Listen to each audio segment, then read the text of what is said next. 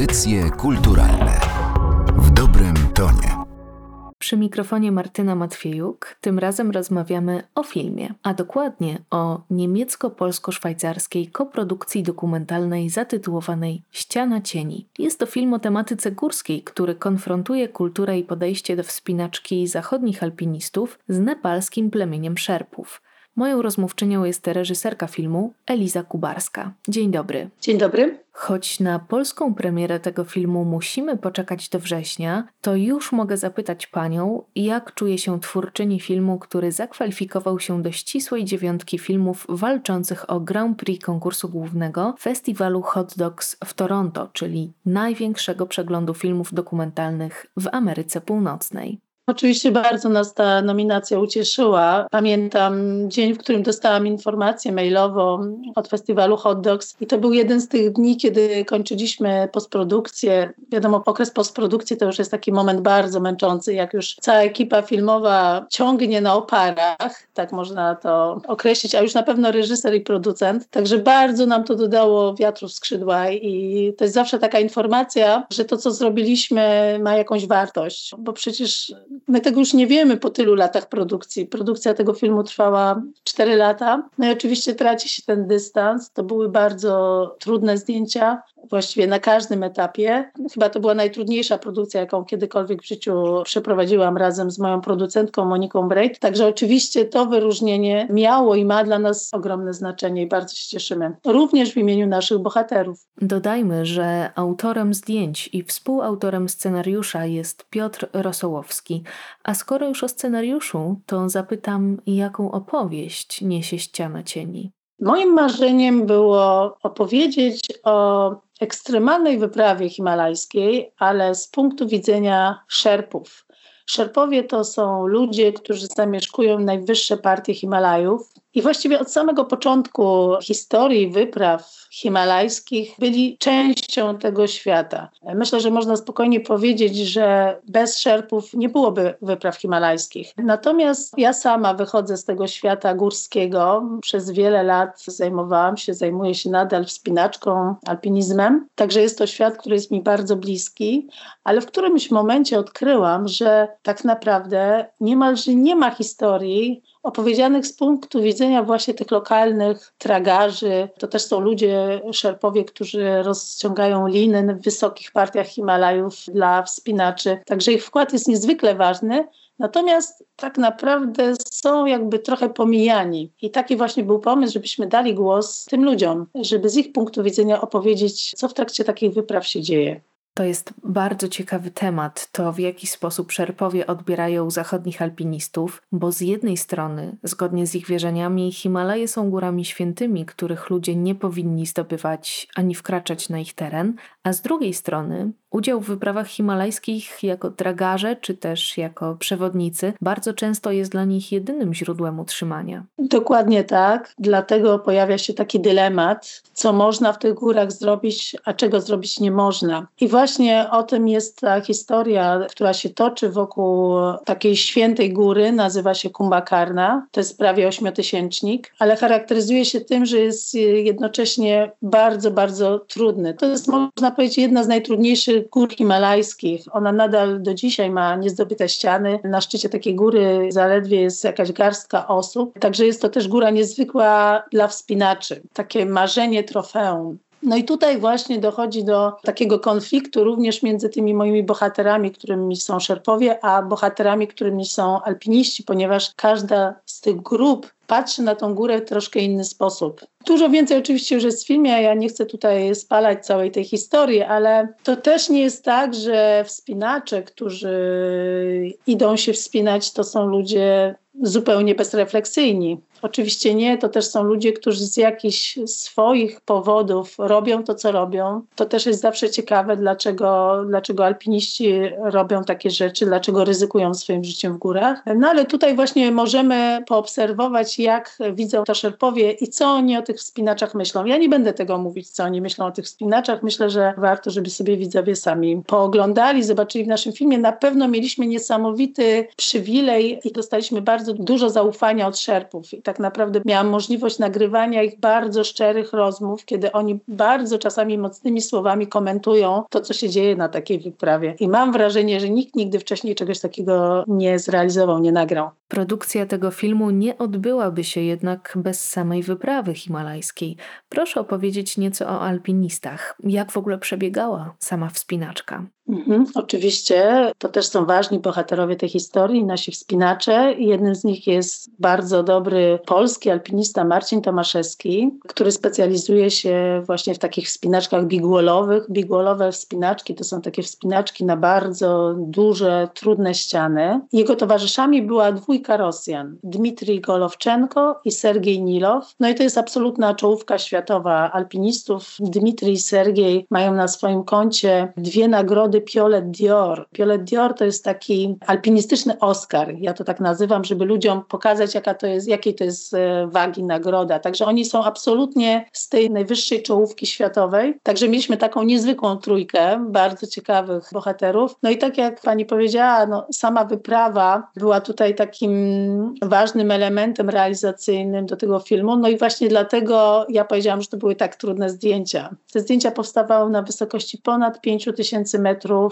w warunkach himalajskiej zimy, bo tak się to złożyło, to nie był do końca nasz plan. Po prostu sezony są tak poprzesuwane, klimat jest tak zmieniony również w Himalajach, że, że okazało się, kiedy zaczęliśmy zdjęcia, że właściwie jesteśmy w środku zimy. Także ta moja dzielna ekipa filmowa zniosła to wszystko. Tak naprawdę ja jestem jedyną osobą z tej ekipy filmowej, która miała doświadczenie poza Kifem Partridge'em, bo tak było łatwiej. Było łatwiej połączyć ekipę filmową z wyprawą alpinistów i stworzyć z tego jedną wyprawę. To jest bardzo skomplikowany proces. Te rozmowy z agencją w Nepalu trwały prawie rok. Po drodze, już kiedy tam byliśmy, cała masa różnych rzeczy się wydarzyła, choćby na samym początku nasz agregat prądotwórczy się zepsuł. Także tych komplikacji to był tylko początek z tym agregatem. To było cała masa i to było naprawdę w bardzo trudnych, ekstremalnych warunkach. Spaliśmy w namiotach na lodowcu. No, także ja jestem naprawdę pełna podziwu dla tej mojej ekipy filmowej.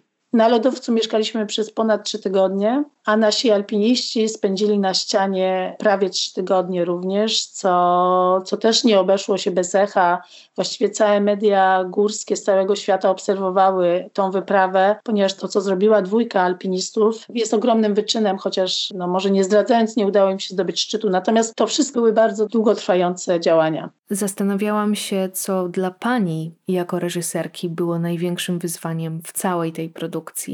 Dla mnie samo kręcenie filmu w najwyższych górach świata jest już czymś trudnym do wyobrażenia, ale dochodzi do tego aspekt pewnej odpowiedzialności za tych alpinistów, którzy podejmują trud wspinaczki. No tak, oczywiście to jest bardzo dobre i trudne pytanie. Ja no, mam w sobie ogromną pasję do robienia filmów dokumentalnych. Z różnych powodów z wykształcenia jestem artystką, tak naprawdę po Akademii Sztuk Pięknych. Natomiast to właśnie film dokumentalny ma w sobie te wszystkie narzędzia, które są mi najbliższe. Można też odwoływać się do sztuki, prawda, w trakcie, kiedy się robi taki film. Natomiast jest jedna zasada w filmie dokumentalnym, która moim zdaniem nie podlega dyskusji. Tą zasadą jest odpowiedzialność za bohatera, bo jednak bohaterami tych naszych historii są prawdziwi ludzie. I mówię tu o, oczywiście o szeroko pojętej odpowiedzialności, bo to jest oczywiście odpowiedzialność moralna, dlatego że filmowiec ma w swoich rękach ogromne narzędzie. Jeżeli mówimy o kamerze, to w jaki sposób ja kieruję tą kamerą, to co ja później robię na stole montażowym, no to trzeba mieć ogromne zaufanie do reżysera, żeby oddać mu tak naprawdę część swojego życia, prawda, żeby on tą historię mógł opowiedzieć.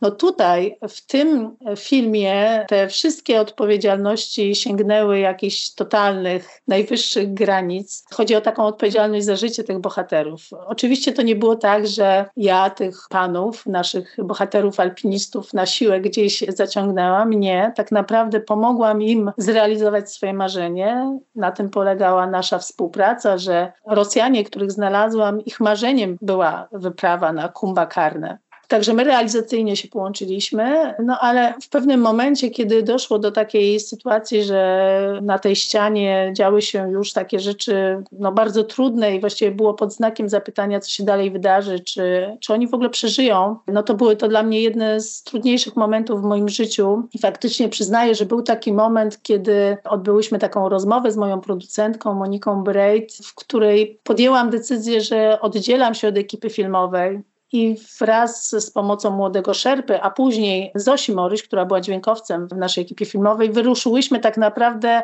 z taką akcją ratunkową, powiedziałabym to, w kierunku alpinistów, po to, żeby wyjść im naprzeciw najdalej jak się da i przynieść im po prostu jedzenie i, i pomóc im znaleźć drogę zejściową. To było dosyć skomplikowane, bardzo trudne, ale w tamtym momencie nie miałam żadnej wątpliwości, że to jest jedyna rzecz, którą możemy i powinniśmy zrobić. Także film jest bardzo ważny, ale myślę, że każdy filmowiec sobie tak powtarza co jakiś czas, że to nie jest rzecz najważniejsza, że są też inne rzeczy, które są ważne. Nasuwa mi się też takie pytanie o Pani prywatne podejście do wspinania, o własną granicę odpowiedzialności.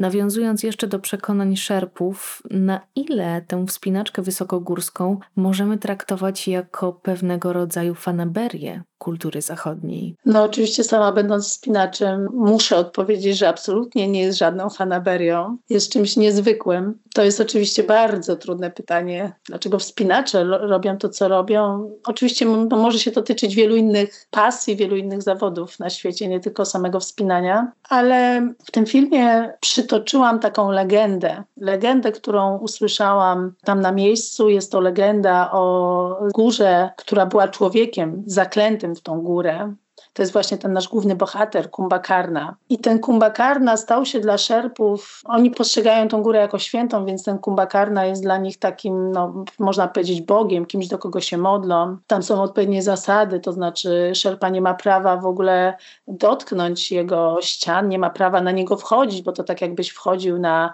na nogi Boga, na ciało Boga. Generalnie tak, takie jest patrzenie na tą górę. I to jest właśnie sposób patrzenia Szerpów. Natomiast myślę, że ten sposób patrzenia wspinaczy, chociaż na pierwszy rzut oka można by powiedzieć, że to jest takie myślenie o, o zdobywaniu, o tym, żeby zdobyć właśnie jakieś trofeum. To nie jest tak do końca tylko tak, bo jest tam cała masa również, mówię tutaj ze swojej perspektywy oczywiście, no takich filozoficznych powodów, dla których ja chcę być w tych górach, dla których ja chcę doświadczyć ich bliskości, dlaczego ja chcę, chcę się wspinać po tych górach, dlaczego ja chcę być na szczycie tej góry, to są, powiedziałabym, w ogóle takie romantyczne bardzo często powody. I pomimo, że jesteśmy skrajni, to znaczy Szerpowie widzą góry jako coś świętego, dla mnie góra jest czymś bardziej, no ma jakieś znaczenie metafizyczne również, ale w innym zupełnie kontekście, to myślę, że tutaj gdzieś się troszkę łączymy w, te, w takiej, ja mówię znowu o sobie, o, takiej, o takim duchowym spojrzeniu na góry. Także te Himalaje, może one nie są dla mnie w sensie dosłownym królestwem bogów, ale jednak są dla mnie wyznacznikiem mocy, jaka jest w naturze. I ta natura dla mnie też się łączy gdzieś w jakiś sposób z Bogiem. Także myślę, że może, a może oni już mnie tak przekonali,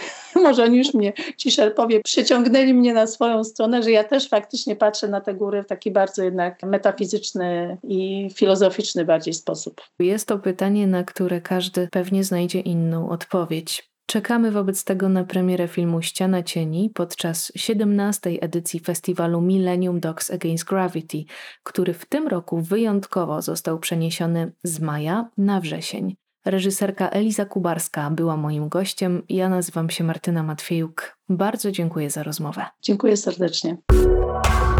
Audycje kulturalne w dobrym tonie.